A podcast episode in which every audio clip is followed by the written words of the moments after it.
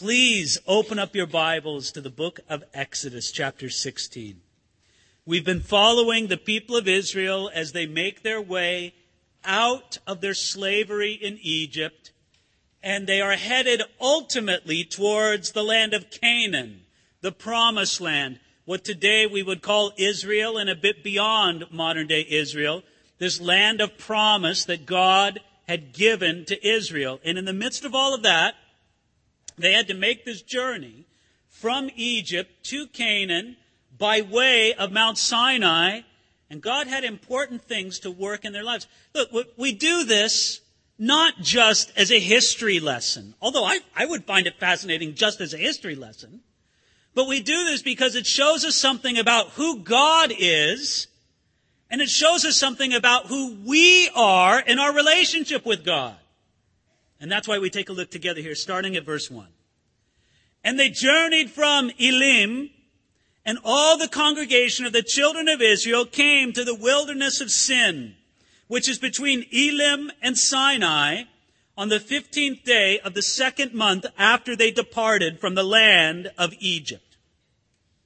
Last time we were together in the book of Exodus, we saw that the children of Israel crossed over the Red Sea, came to the other side, they saw a tremendous victory over those who had enslaved them for hundreds of years by seeing those dead Egyptians washed up on the shores of the Red Sea. But we also this, also saw this. They came out of it singing. They were worshiping God. They were singing songs of gratitude and glorification to God. Well, that's all fine and good, but then you've got to walk through the wilderness. And they came from a place, verse 1 tells us, a place called Elim. We know that was a place with a lot of oases and palm trees, and it was an easy place to live, a lot of comfort, a lot of goodness. God called them out of Elim and sent them towards Mount Sinai. But in between Elim and Sinai, in the middle, was, you saw the phrase, the wilderness of sin. Now you might think that that's just like a symbolic description. Aha! I know what that's all about. It's all about what? It's all about sin and the wilderness of sin. And couldn't, I think I could preach a good message on that. Here's my preaching verse. Are you in the wilderness of sin this morning? But look, actually, the wilderness of sin doesn't have anything to do with sin. Not really. It's just a geographic description. Now, as we're going to see this morning and later on, Israel did plenty of sinning in the wilderness of sin. But there's no connection between the words to sin and the description of this place. Matter of fact, you could put a Z instead of a S in that just as easily, and you could call it the wilderness of Zin.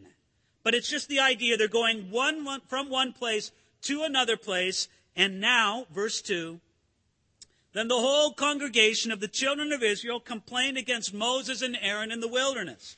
And the children of Israel said to them, Oh, that we had died by the hand of the Lord in the land of Egypt, when we sat by the pots of meat, and when we ate bread to the full, for you have brought us out into this wilderness to kill this whole assembly with hunger. What a fascinating psychological study verses 2 and 3 are about the heart that finds it so easy to complain. Now notice this. I want you to notice the nature of their complaint. Number one, their complaint had some connection to reality. What was the connection with reality? They needed food. They were now 30 days out of Egypt. They had been on this trip from Egypt for about 30 days, and we can estimate that their supplies that they brought with them from Egypt had about run out by this time. And now they were looking ahead at this wilderness, which was not like a Sahara desert kind of sandy wilderness.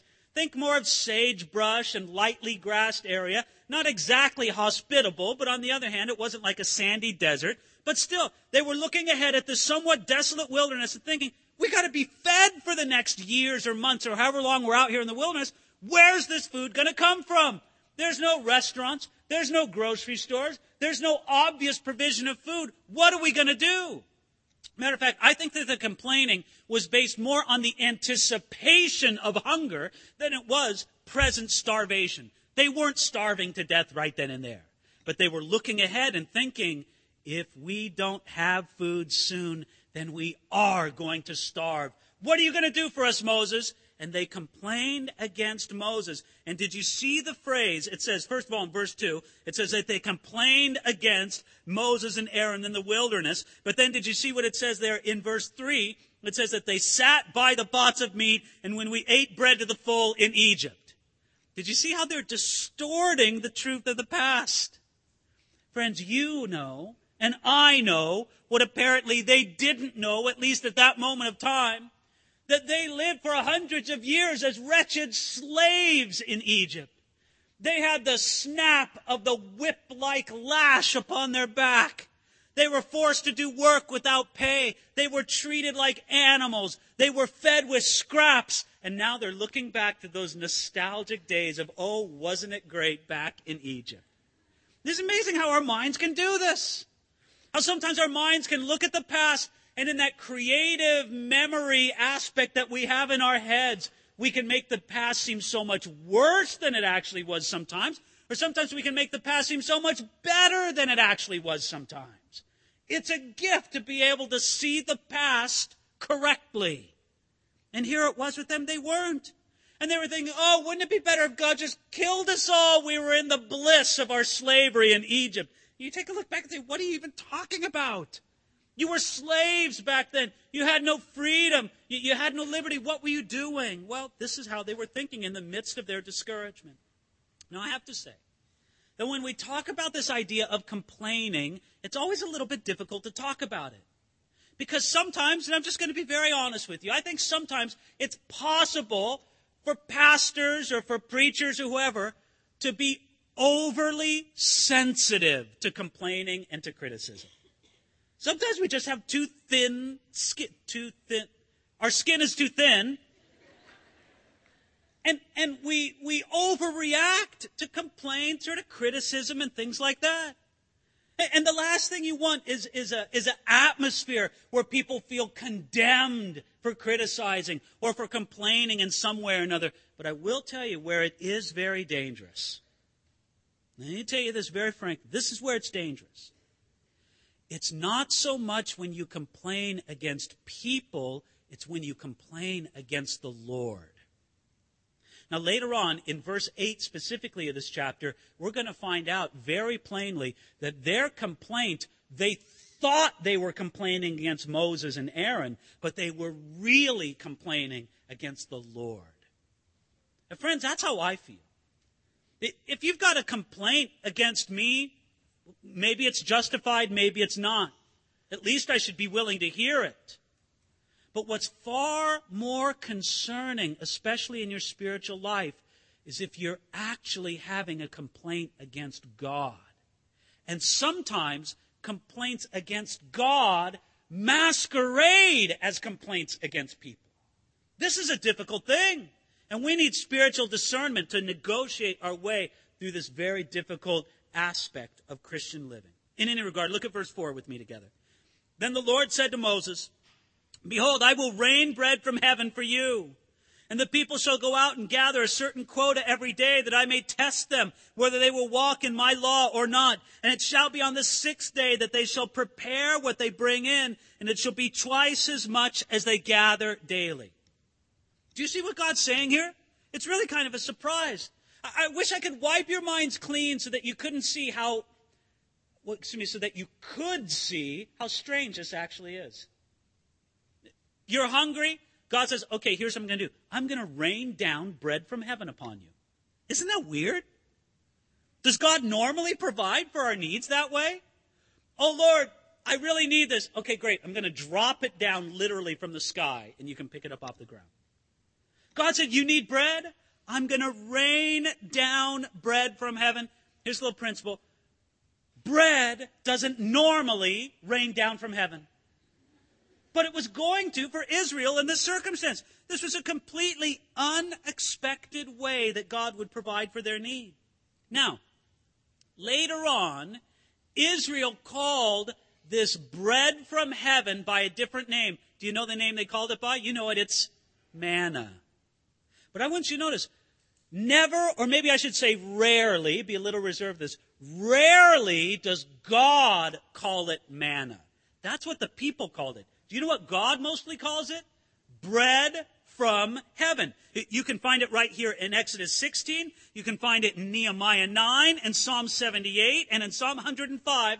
God calls it bread from heaven. And at one time in Psalm 76, he called, excuse me, 78, he calls it angels food. I don't know if that's what angels actually eat. I don't know if it tasted like angels food cake. I don't know what exactly. But Psalm 78 calls it angels food. Now, by the way, a little teaser for just a little bit in the message. I'm going to reveal to you what manna tasted like. It's in the Bible. Did you know that was in the Bible? The Bible tells us what manna tasted like, and it's going to be shocking to some of you as we go into verse 3. No, really. You, you won't predict this. Verse 3 excuse me, I'm sorry, uh, starting now at verse 6, it says, Then Moses and Aaron said to all the children of Israel, At evening you shall know that the Lord has brought you out of the land of Egypt. And in the morning you shall see the glory of the Lord, for he hears your complaints against the Lord. But what are we that you complain against us? And Moses said, This shall be seen when the Lord gives you meat to eat in the evening, and in the morning bread to the full. For the Lord hears your complaints which you make against him. And what are we? Your complaints are not against us, but against the Lord. Okay, first of all, that just tells you what I told you before. That their complaints, they thought they were complaining against Moses and Aaron when actually they were complaining against the Lord. And that's the dangerous place to be. But secondly, I want you to notice this. That God said, I am going to show you something different. And as I show you something different, I am going to display my glory to you. It's right there in verse 7. In the morning you shall see the glory of the Lord. Now, actually, this meant two things. First of all, as God revealed this to the people, there was going to be sort of a special display of his radiant glory. But I'll tell you what it meant in an even greater way. In an even greater way, it was a display of God's glory that He fed them with this bread from heaven every morning for the next decades as they made their way through the wilderness into the promised land. I, I have to say that as I thought about this week, this really touched my heart. Because I thought about that. The daily supply of bread from heaven was a demonstration of God's glory. Well, I don't know if you think about it that way, but I sure did. You see, usually I'm thinking of a demonstration of God's glory to be something so out of the ordinary, so different than everyday life. If God were to display His glory, it'd have to be like, you know, in a big ball of flame right here on the platform. Or some radiant presence, you know, emanating out and everybody would gasp and go, Oh, it's the glory of the Lord. Something to attract a lot of attention, bells and whistles. But you know what God says? God says, Many times I will display my glory by providing for your needs day in and day out and showing myself to be a faithful God to you. Ladies and gentlemen, can we not say with great confidence that in this we have seen the glory of the Lord? Well, I don't want to minimize for a moment difficult times that any of you are going through. And I'm sure that some of you, either in the past or maybe in the present, it could even be in the future. There's some difficult times for you to go through. There's economic ups and downs that not only our nation goes through, but our community goes through, and you experience personally. But through it all, God has been good to us and He's provided. Well, I'm not going to say that God gives us everything that's on our great big wish list that we ever want in our life.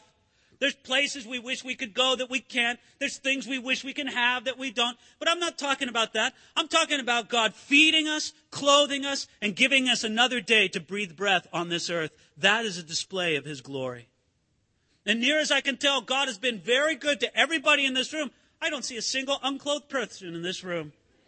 That's a testimony that God's good. He gives us clothes on our back. He gives us food in our belly. God has been good to us. And this is what I want you to see. It is a display of His glory that He does this. And how often I've had a, I've had an insensitive heart towards this. How often I've refused to see the power and the goodness, indeed the glory of God in His everyday provision for me and for those people around me. And I just think we should just take a step back and say, thank you, Jesus. Thank you for this display of your glory. Thank you that I have enough to eat and clothes on my back. And, and, even though there are some times that are easier and there's some times that are more difficult, you have glorified yourself through the provision in my life. That's what he was saying here. In the morning you shall see the glory of the Lord. Now, verse 9. Then Moses spoke to Aaron, say to all the congregation of the children of Israel, come near before the Lord, for he has heard your complaint. Now it came to pass, as Aaron spoke to the whole congregation of the children of Israel, that they looked towards the wilderness, and behold, the glory of the Lord appeared in the cloud. And the Lord spoke to Moses, saying, I've heard the complaints of the children of Israel. Speak to them, saying, At twilight you shall eat meat, and in the morning you shall be filled with bread, and you shall know that I am the Lord your God. Israel, I'm going to provide for your needs. You want meat to eat? I'll bring it to you. Do you want bread? I'll bring it to you. And I'm sure all Israelites thinking, how is this going to happen? Are deliveries of food going to come to us from Egypt? Is, you know, a grocery store going to appear in the midst of the wilderness? How, God, how are you going to do this?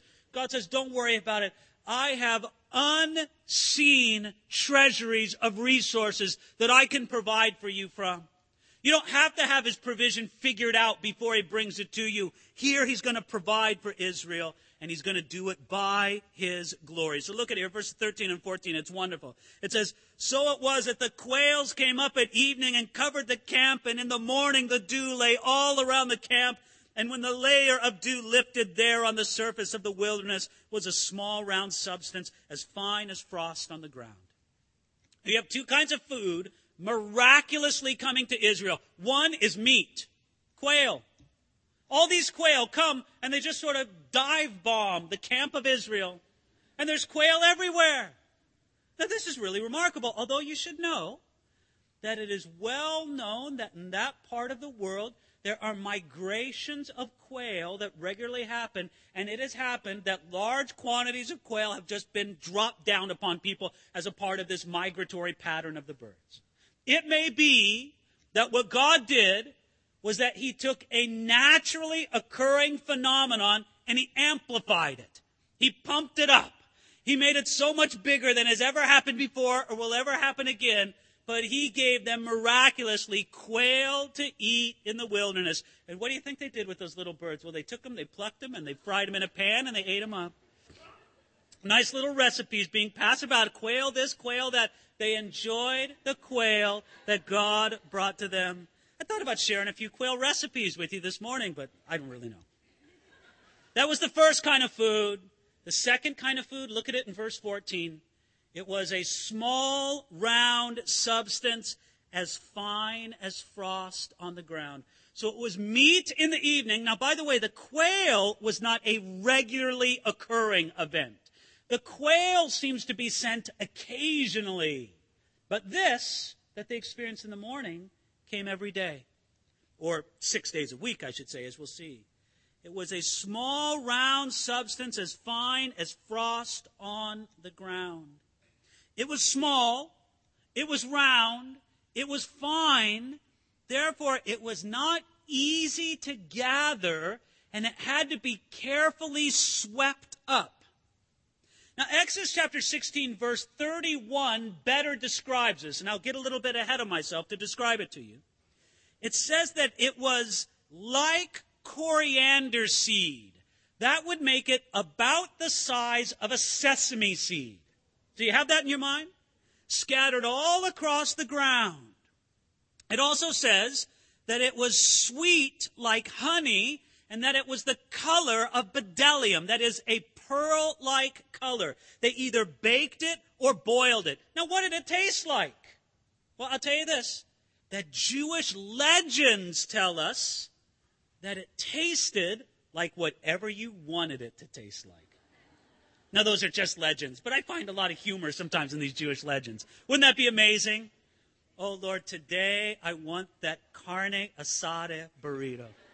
And there it was. Boom, you take a spoonful of manna and there it is in your mouth. You know, or whatever it would be. You know, just, just be, oh, wouldn't that be great? Now, I don't think that's true, but that's a Jewish legend. No, the Bible actually tells us what it tasted like. Numbers chapter 11, verse 8 says that they ground it on millstones or beat it in the mortar. They cooked it in pans and they made cakes of it. And its taste was like the taste of pastry prepared with oil. Now, ladies and gentlemen, pastries prepared with oil, what does that say to you? Donuts. Do you ever think that God fed Israel for 40 years in the wilderness with some super nutritious donuts that he provided for them? Or at least they cooked it. They had to prepare it and all. Now, I don't know if there was different ways of cooking or preparing manna, but I just find that fascinating. Pastry prepared with oil. I don't know where else you go with that other than equivalent to our modern day donut. And that's what they had for 40 years in the wilderness. Now, Researchers wonder exactly what this substance was. It is true that in that part of the world, there's a particular insect that burrows into the tamarisk tree and exudes some sap from the tamarisk tree. There's some process that goes on in the insect, and there's a small sugary globule that comes from the insect and can drop to the ground and, just as we're going to see later on with manna, and in the heat of the day, those globules just vanish. Some people think this was manna. As a matter of fact, to my understanding, I'm not an expert in this, but to my understanding, the Arabs call this substance that comes from the insects man, from the word manna. Was this it? Well, I don't really think so. But again, isn't it possible that God simply amplified miraculously a naturally occurring phenomenon? Perhaps. The bottom line is this.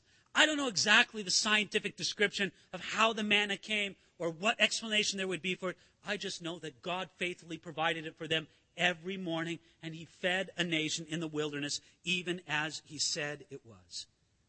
Now, notice this one other thing I want you to see in verse 14. It says, that it was as fine as frost on the ground. Do you know what that means? It means that when they went to gather it, they had to stoop over, perhaps get on their knees, and sweep it up carefully. You don't want much dirt in it, do you?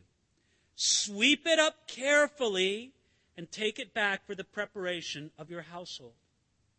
I find this fascinating that God taught Israel through the giving of the manna. How did he teach them? Well, first of all, he taught them, you have to cooperate with my work.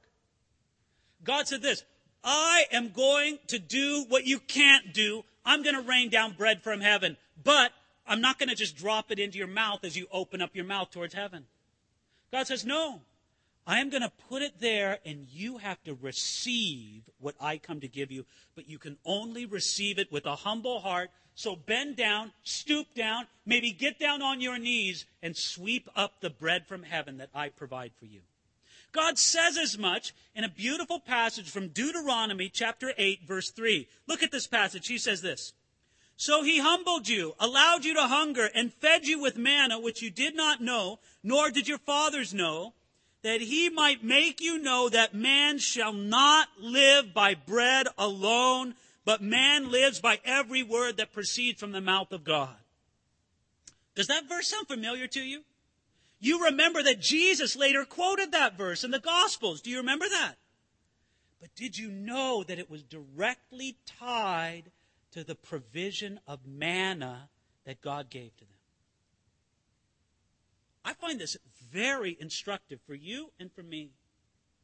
It's as if God was saying this Israel, I'm going to blow your mind with a miracle. Here's the manna for heaven. Now I want you to get up and gather it and eat it, and you'll feed on this for 40 years. Here's the manna for you, but my giving it to you isn't just about putting food in your belly. It's about developing something in your soul. It's about developing something in your life. And isn't that exactly how God works in our life?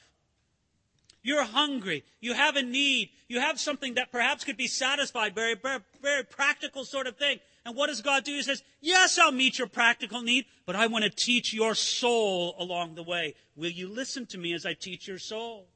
And friends, how many times has it been that God has tried to get through to us, has tried to teach our soul with some practical need, something that you need from Him right then, right now. But for some reasons, we receive the gift that He gives, but we close our ears to hear what He would say to our soul in the midst. God was shouting to Israel through the provision of manna, I just don't care for your belly, I care for your soul. And He cares for your soul as well. I wonder if there's not some people here this morning. You're at some point of extremity. You've got a real need in your life. And God cares about your need. And I think He wants to meet your need. But it's not just about fixing your problem. It's about revealing who He is to you in a greater way than you've ever known before. It's about building you as a person of faith and trust in the Lord. It's about making your light for Him shine brighter than it's ever shined before. And if we miss this, just say, God, give me, give me, give me. Then what, what kind of people are we? No, we say, No, Lord, I rely upon you for my daily sustenance. But would you touch my soul and teach my soul as well? Verse 15. So when the children of Israel saw it, they said to one another, What is it? For they didn't know what it was. And Moses said to them, This is the bread which the Lord has given you to eat. I could just imagine they walk out and they go, What is this stuff? Well, this is the bread from heaven. That's not bread. That's like weird stuff on the ground. Bend down, sweep it up, go prepare it. You'll see that it's bread from heaven. So, verse 16. This is the thing which the Lord has commanded. Let every man gather it according to each one's need, one omer for each person according to the number of persons. Let every man take for those who are in his tent. Then the children of Israel did so and gathered, some more, some less. So when they measured it by omers, he who gathered much had nothing left over, and he who gathered little had no lack. Every man had gathered according to each one's need, and Moses said, Let not anyone leave any of it until morning. I find this fascinating. That how did God want people to gather the manna? You go out and get it for yourself. As an individual, or at the most, as a family. Now, wouldn't it be better just for me to pay somebody to go gather the manna for me? God says, no. There's not going to be a manna market. There's not going to be speculating in manna futures. You go out and you get it day by day. But neither was there to be a tribal manna gathering and distribution center. This wasn't corporate socialism, nor was it even a free market. God says simply this I'll provide it for you person by person, family by family. You go out and get it.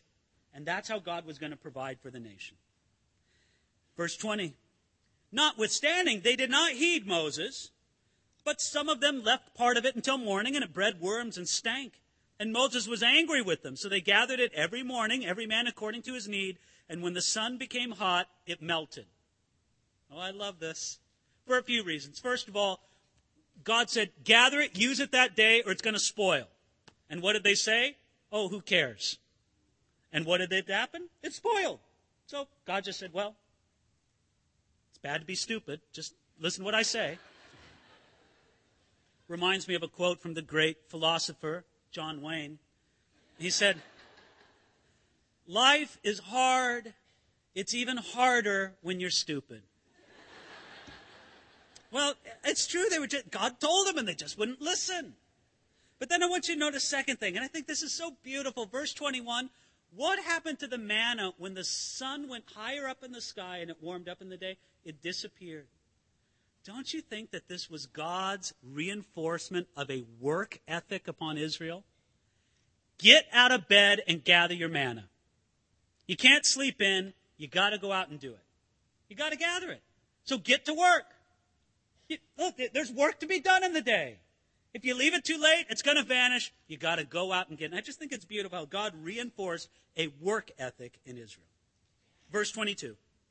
So it was on the sixth day that they gathered twice as much bread, two omers for each one. And all the rulers of the congregation came and told Moses. Then he said to them, This is what the Lord has said. Tomorrow is a Sabbath, a rest to the Lord.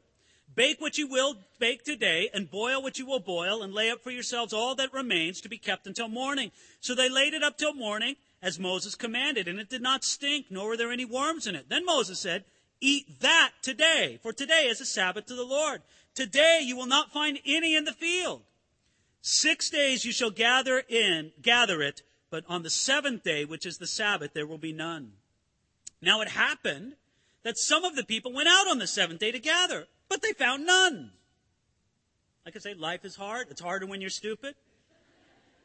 And the Lord said to Moses, How long will you refuse to keep my commandments and my laws? See, for the Lord has given you the Sabbath. Therefore, he gives you on the sixth day bread for two days. Let every man remain in his place. Let no man go out of his place on the seventh day. So the people rested on the seventh day. I just think it's curious. There are some people who will only learn by personal experience. You can tell them all day long, don't touch the stove, don't touch the stove. What do they have to do? Touch the stove. Well, it was just this kind of dynamic at work. How much better to be a person who's wise and says, I'll learn from somebody else's painful experience or from the commandment of God. Anyway, they learned it eventually. Verse 31, now to the end of the chapter. And the house of Israel called its name manna. And it was like white coriander seed, and the taste of it was like wafers made with honey. Then Moses said, This is the thing which the Lord has commanded. Fill an omer with it to be kept for your generations, that they may see the bread with which I fed you in the wilderness when I brought you out of the land of Egypt. And Moses said to Aaron, Take a pot and put an omer, of manna in it and lay it up before the Lord to be kept for your generations. As the Lord commanded Moses, so Aaron laid it up before the testimony to be kept. And the children of Israel ate manna forty years until they came to an inhabited land. They ate manna until they came to the border of the land of Canaan. Now an omer is one tenth of an ephah. So they called it manna, meaning, what is this? But we know what it was. It was bread from heaven. And verse 35 tells us that they ate manna until they came to the border of the land of Canaan. God provided for them throughout all the days in the wilderness by sending them manna all through the years in the wilderness. Now, I think we could end right now and just say, man, okay, great thing in Exodus chapter 16. God provided for Israel in a certain way. There's a lot we can learn from it. Praise the Lord, isn't this good? But no, I think there's one other thing that would be irresponsible for me to neglect. And it's simply this. Did you know that Jesus spoke about manna? Very directly. Turn in your Bibles to the Gospel of John, chapter 6, beginning now at verse 32. At John 6, verse 32, Jesus speaks about manna. Now let me set the situation for you. After the feeding of the 5,000, Jesus had a discussion with the people who wanted him to keep on feeding them with his miraculous power. You know that on a few different occasions, Jesus fed great multitudes by multiplying loaves and fishes. Well, on one of those occasions, the people said, This is great. Jesus, why don't you just keep doing this every day? We don't have to have jobs. We don't have to worry about anything. You're just going to be like a bread factory on two feet, and we'll just follow you around. And so Jesus wanted to discuss this with the people who asked him to keep doing this miracle over and over again. So, this is what Jesus said in reply. Ready for this? John chapter 6, starting at verse 32. Most assuredly, I say to you, Moses did not give you the bread from heaven, but my Father gives you the true bread from heaven. That's a very interesting statement Jesus makes. First of all, did Moses give them manna in the wilderness? No, it was God who did it. God sent the heaven. But notice in verse 32, he said, It's God who gives you the true bread from heaven. And what is the true bread from heaven? Look at the next verse, verse 33. For the bread of God is he who comes down from heaven and gives life to the world. Ladies and gentlemen, who is the true bread of God? I'll give you a hand. It begins with a J and it ends with an S. It's Jesus. Do you see what Jesus was saying? Just like God provided manna for the in the wilderness for the children of Israel, so I have come down from heaven as God's provision of bread for a spiritually starving world. And here's what you need to do, and I need to do. We need to take Jesus, figuratively speaking, of course, as if he were bread and receive him into our innermost being. I don't know if you've ever thought about it, but there's a lot of similarities to how you need to trust in Jesus and who he is and what he did for you on the cross. There's a lot of similarities between the trust you put in Jesus and eating. First of all, you got to be aware of your need. You have to be hungry. You got to say, Jesus, I come to you and I know I'm in need. Now, there's a such thing as a daily hunger with which we come to Jesus, but there's other times when you're starving literally to death. And there may be some here this morning. You are, spiritually speaking, you are starving to death, and Jesus is here now for you to put your trust in Him, and He will feed your soul. But if you don't feed your soul on Jesus, you're going to starve to death. He's here now to be the difference for you. So not only do you have to be hungry, but secondly, everybody has to gather it for himself and every day. It has to be each and every day. Gather it for yourself. Next, I would say, you have to receive Jesus humbly. Didn't they have to gather manna stooped over or even on their knees? Ladies and gentlemen, you can't come to Jesus proud. You have to come to Jesus humbly. You can't come to Jesus thinking, what a great favor you're doing for him by associating yourself with his cause. Isn't it wonderful for Jesus' sake to have you on his team? No, no. You come to Jesus humbly. You come to him on your knees, either literally or figuratively. You got to come with that deep humility. You have to come with gratitude, knowing that you don't deserve it, just like Israel didn't deserve the manna in the wilderness. And, perhaps most importantly, you have to, and of course I'm speaking figuratively, you have to eat it. You have to take this gift that Jesus has and you have to take it deep inside of you and say, Jesus, this is what I want. The bread from heaven comes down and he died on a cross to pay the penalty for your sin and for my sin. And he says, Now, will you eat of it? Will you take it into your innermost being? I fear that there are people who can be in the neighborhood of this bread from heaven but never eat of it. Could be like that, right? Look, first and foremost, God hasn't called you to be a food critic. He's called you to eat of Him. He, he hasn't called you to run a restaurant, not first and foremost. You know, you could theoretically serve other people all kinds of food, but die of starvation yourself. He hasn't called you fundamentally to write a cookbook or to watch a cooking show or a competition or to evaluate who's the best chef ever or any of that stuff. He says, no, here it is. Here is the bread from heaven. You eat of it. I'm going to conclude my time now with a prayer. And in the midst of my prayer, I'm going to give an invitation for those who would like to receive Jesus Christ this morning.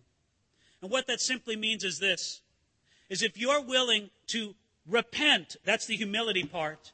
If you're willing to believe upon Jesus, put your faith in Him, that's the eating, receiving Him part. Then I'll give you an opportunity to do that in the midst of my prayer. And I'll tell you right now exactly what I'm going to do. In the midst of my prayer, I'm going to invite anybody who wants to make that kind of decision for Jesus to stand where they are. Don't do it now. I'll give you a moment in a moment when I pray that this will be your demonstration that you want to receive Jesus Christ. Let's pray together.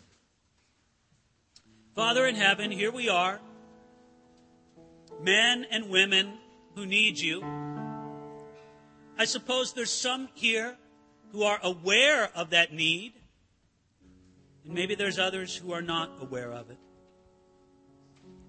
But Jesus, I pray that in every seeking soul this morning, you would come and point them to Jesus point them to his perfect work on the cross for them. That as he hung on the cross and bore the judgment that we each deserved, that we can be spared that judgment because it was satisfied in Jesus. Lord, I pray that you would speak now to starving souls, to people who are so aware that their lives just have something missing and they've wondered what it was all these years. Now, Lord, I pray that you'd speak to them about how it can be satisfied in Jesus Christ, the bread from heaven. Do it, Lord.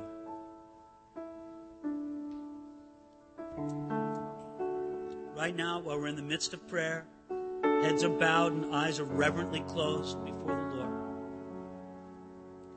I simply want to ask if this is you. If you've never received Jesus in this way, that you would receive bread from heaven and eat of him. Or maybe you've done it before, but it's so long ago and you've fallen so far away from that decision that you just feel compelled you need to do it again. Today is your day to humbly receive who Jesus is and what he did for you on the cross. I'd just like to ask you to stand to your feet right now. If this is you, please do that. God bless you, sir. Others here this morning, bless you. Bless you. Others here, God bless you, man. I'll give just a moment for other people to stand. You might think it's humbling. Well, you need to come to the Lord with humility. Bless you, man. Others here today? right, if you've stood or you know you should make this decision, then just pray this prayer after me and mean it with all of your heart. Lord Jesus, I come to you in humility. I come to eat the bread from heaven that you provide. I look to you. I look to what you did for me on the cross. And I ask that this bread of heaven that you provide would truly give me new I need new life. Bring it to me and walk me forward from this day. I give my life to you and ask that you forgive my sins. In Jesus' name.